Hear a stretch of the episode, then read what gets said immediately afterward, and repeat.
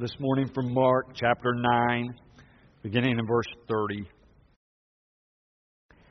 They went on from there and passed through Galilee. He did not want anyone to know it, for he was teaching his disciples, saying to them, The Son of Man is to be betrayed into human hands, and they will kill him, and three days after being killed, he will rise again. But they did not understand what he was saying, and were afraid to ask him. Then they came to Capernaum. And he was in the house. He asked them, What were you arguing about on the way?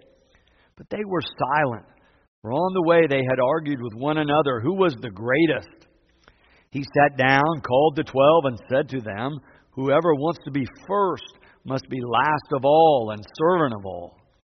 Then he took a little child and put it among them. And taking it in his arms, he said, Whoever welcomes one such child in my name welcomes me. And whoever welcomes me welcomes not me, but the one who sent me. This is the word of God for the people of God.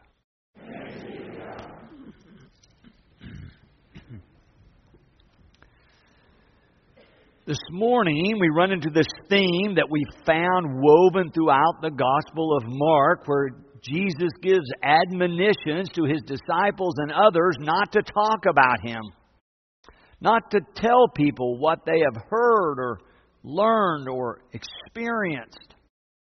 He says he doesn't want others to know who he is. You see it in that very first verse we read in verse 30 where we began this morning. They went on from there and passed through Galilee. And then this sentence, he did not want anyone to know it. He did not want anyone to know it. We find a similar theme in the first part of this chapter. Early in chapter 9, there's the story of the Transfiguration, as it's called. It gives this Sunday its name, Transfiguration Sundays, the last Sunday before Lent begins. Mark tells us the story about Jesus going up on a mountain with three of his disciples, and then they have this experience with him where he becomes radiant. Or as it says in verse 3, and his clothes became dazzling white. And then verse 7, Mark says, Then a cloud overshadowed them, and from the cloud there came a voice This is my Son, the beloved. Listen to him. Listen to him with an exclamation point. That's the theme we've been working on all these weeks as we've moved into this new year is listening to Jesus. What does it mean to listen to him? And how can we follow him? But I want us to notice one other thing in that same story that Mark records later in verse 9. As they were coming down the mountain, he ordered them ordered them to tell no one about what they had seen until after the Son of Man had risen from the dead. It seems that Jesus believes they will not understand until after he has been raised. Now, we know that the popular idea in terms of who the Messiah was going to be at this time when Jesus was alive had everything to do with getting rid of the Romans. The Romans have come in and taken over.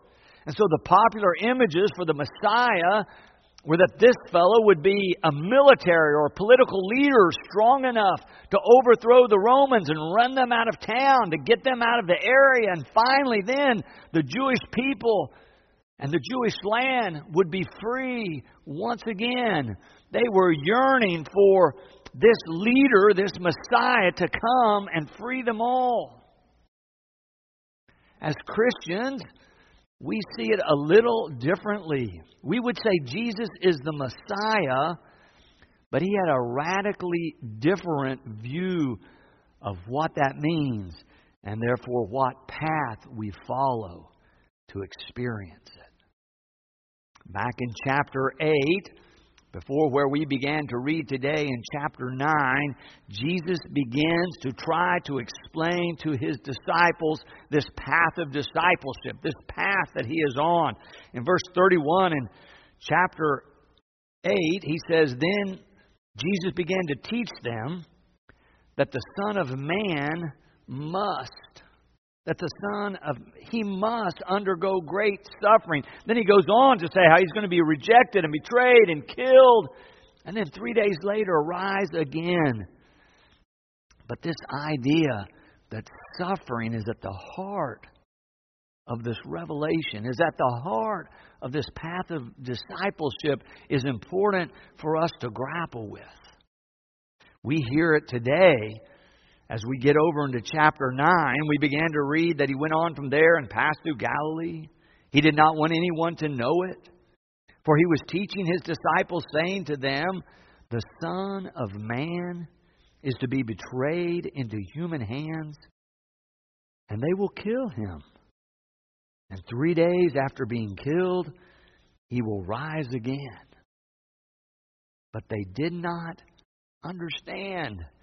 Mark tells us over and over that the disciples are struggling, understanding. They did not understand what he was saying and were afraid to ask him. It is a difficult thing to grasp how suffering can be part of the good news. It's hard to understand how suffering can lead to new life, how death can be a pathway or an open door, the renewal of our spirit, leading us to life and life abundant. And yes, that's exactly what the text tells us, is exactly what the revelation of Jesus is all about. Suffering and death can lead to new life, can lead to resurrection when offered up to God. So much of the good news is easier to hear than this, and yet the Gospels make it clear that understanding and comprehending and encountering this idea of suffering being a part of abundant life runs throughout the Gospels.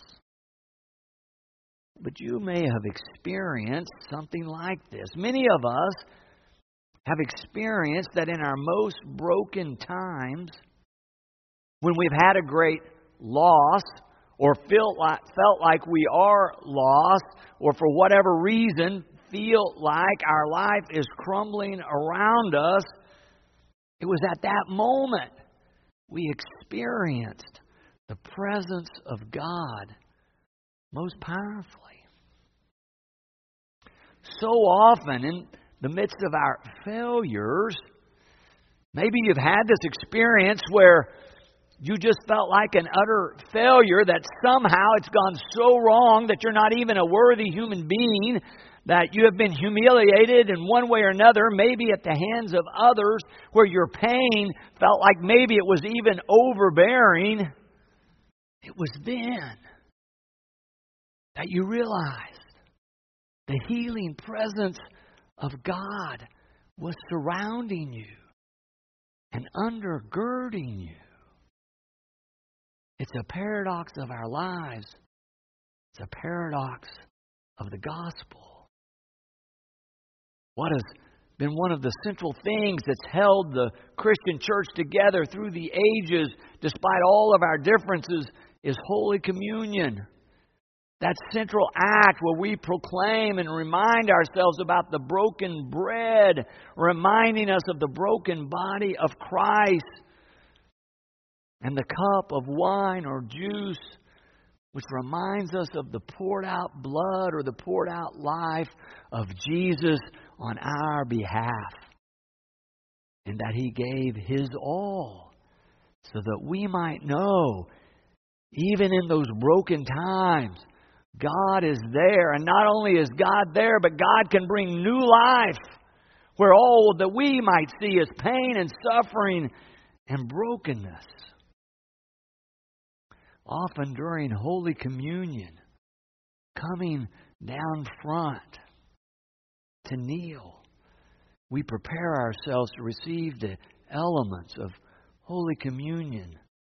I often find it a humbling act to kneel at the altar of God and look at my life in the light of the light, the life of Christ.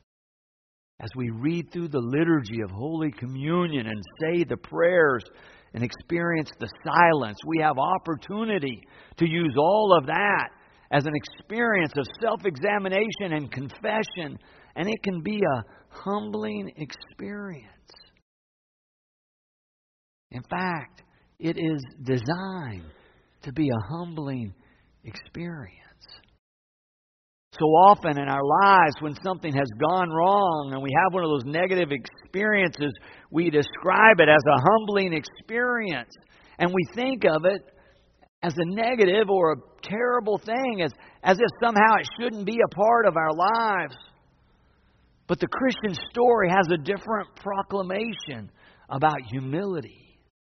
To be humble is a very good thing. To be humble in the Christian story is a virtue. It's the place that we want to be. And suffering takes us there. Oh, suffering can break us, but it doesn't have to break us. It can take us deeper in our understanding of life and carve out a space within us where compassion grows and our ability to see the suffering and the pain of others and identify and respond to that can be cultivated. It can take us deeper in terms of our spiritual journey. When Jesus is trying to explain this to those first disciples, Mark is telling us the story all about it. Right after Jesus tells them for the first time he's going to be betrayed, he's going to suffer, he's going to die. Then he tells them this, chapter 8, verse 34. Mark writes, He called the crowd with his disciples and said to them, If any want to become my followers, let them deny themselves and take up their cross and follow me. And remember, taking up the cross is not just, oh, I have this daily burden. In his time, the cross was a sign of humiliation and torture, of suffering and death. It was something to be dreaded. And yet Jesus is calling them to take up their cross and follow me. He goes on to say, For those who want to save their life will lose it. And those who lose their life for my sake and for the sake of the gospel will save it. We also notice that in these passages, Jesus refers to himself as Son of Man. When he could have said, Oh, I am God in the flesh, I am the Son of God, I'm the beloved of the Father. He refers to himself with no titles of exaltation, but he says, Son of Man. And you begin to grasp the notion that he's saying, I'm a human one. I understand you I'm living as you are living. I am the Son of Man. It is a very humble way to refer to himself. And yet, with all this teaching and explaining, the disciples still struggle to grasp what he is talking about. But I think it's not only true for them, I think it's true for us as well. It's difficult to comprehend what it means that suffering is the way to life. That to embrace Jesus Christ is to embrace our suffering and the suffering of others and to identify with other human beings in very different circumstances. The disciples struggle with that, and Mark tells us not only do they not understand but characteristically for Mark, he shows us with a story. He describes the action for us. So, right between the first time where Jesus says, I'm about to suffer, be betrayed, I'm about to be killed, and then rise again. And the second time where he tells them the same thing, in between those two occasions, what Mark tells us the disciples do is they have an argument about who's going to be the greatest. Who's going to be on the top of the ladder? Who's going to be the one who's exalted? Mark makes it clear they don't get it. They're not grasping what is going on here. They're looking to somehow follow this Messiah that they think is getting ready to take over the world when he's about to go to the cross. And so they're arguing about who gets to go with him to the top. Which one of us is going to be on top? Which one of us will be the greatest? Which one of us will be the exalted one? Mark goes on to say when they finish that little trek, they get to a house. And when they go in the house, Jesus asks them what they were arguing about. And they go silent. After they had had plenty of say about who's going to be the greatest, when he asked them, What have you been arguing about? What are you discussing? They go silent. They say nothing. Perhaps it is a humbling moment for them. It might even be the first time that they begin to get just a glimpse of what Jesus is all about. He's called them aside. He doesn't want anyone else to even know where they are so that they can focus, so that they can learn, so that they can listen, so that they might comprehend all that He is doing and all that God is doing in Him and through Him.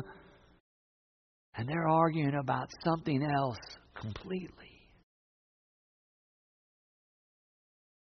Mark goes on, as he often does, to tell us a story that illustrates what's been going on. He does the same thing in the last of the passage we read today. Verse 35. He tells us that after the disciples have gone silent, Jesus sat down, called the twelve, and said to them, Whoever wants to be first must be last. Whoever wants to be first must be last of all and servant of all. Then he took a little child and put it among them, and taking it in his arms, he said to them, Whoever welcomes one such child in my name welcomes me. And whoever welcomes me welcomes not me, but the one who sent me. Whoever wants to be first must be last of all and servant of all. Does that sound like a political or a military Messiah coming to rule? Does that sound like becoming the greatest through power and might, through prestige or privilege? Jesus has an utterly different sense of what his messiahship is all about, and it's leading him down a radically different path than what the disciples and all of those who are around Jesus were thinking was about to happen. And even though he's describing this different path, they are really struggling to understand what in the world he could be talking about. Whoever wants to be first must be last and servant. It's the paradox of the gospel. It's a different definition of greatness that the gospel story reveals to us.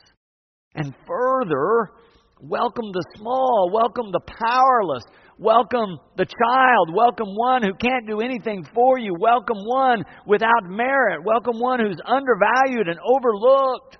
Welcome that one. That's what the kingdom of God is all about, Jesus says. So I was reading over this passage this week.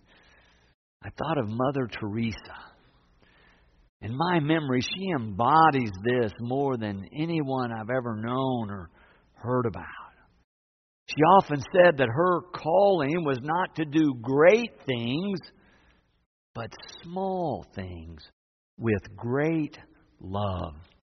For she wanted to love as Jesus loved. That was her calling. Early in her life, she was called to be a school teacher. She was a nun. She taught school. She did well. She became a principal. But about halfway through her life, she had this experience in Calcutta where she walked past a man who was laying on the ground and dying, and everybody else was walking past the same man, and nobody was paying attention as if he wasn't even there. And Mother Teresa says she felt Jesus speak to her. And she went back to care for the man. And it changed her life. And she began to give herself and her time and all of her resources. She left teaching to go into the city to care for those who were overlooked, who were dispossessed, who were dying and being discarded by all around to see if she could care for them. One time, another person from a social service agency came to where she was working and volunteered to work with her. Mother Teresa was glad that she had come. She always welcomed volunteers to come and help serve the poor and the dispossessed. This woman said, You know, where I usually work, we do social work also. And even though Mother Teresa was glad she came, she said to her, Well, let me just tell you, here we try to see the face of God in every person we serve. So it may look like we're doing social work, but we probably have a different motivation than what you're used to. We do it for Jesus. That is our motivation. And then she told this woman a story about another one of the sisters who one day on her way home after serving with Mother Teresa saw a man on the side of the road. And she stopped to check on him. He was in terrible shape. She decided she needed to care for him. She went to pick him up, but he was so sick that even as she picked him up, some of his skin peeled off. She decided she needed to take him home and care for him. So she went ahead and lifted the man and took him home. He was very ill. He was being eaten alive by parasites. She painstakingly worked to clean his body from head to toe. It took her several hours until she finally got him all cleaned up. And then just a few hours later, he died. But she said, before he died, he had this most magnificent smile on his face. She said you could tell a sense of peace had come to him in those last hours of his life. Mother Teresa asked the sister, How did you feel when you were taking care of this man, when you were touching his body? And she said, Oh, Mother, I've never really experienced the presence of Christ like this, but really, really, I felt as if I was touching the body of Christ. Mother Teresa often said that in the face of the poor and the dispossessed, she did not only see the child or the person, but she saw the face of Jesus in their face. Listen to what Jesus says. Whoever welcomes one such child in my name welcomes me. Amen.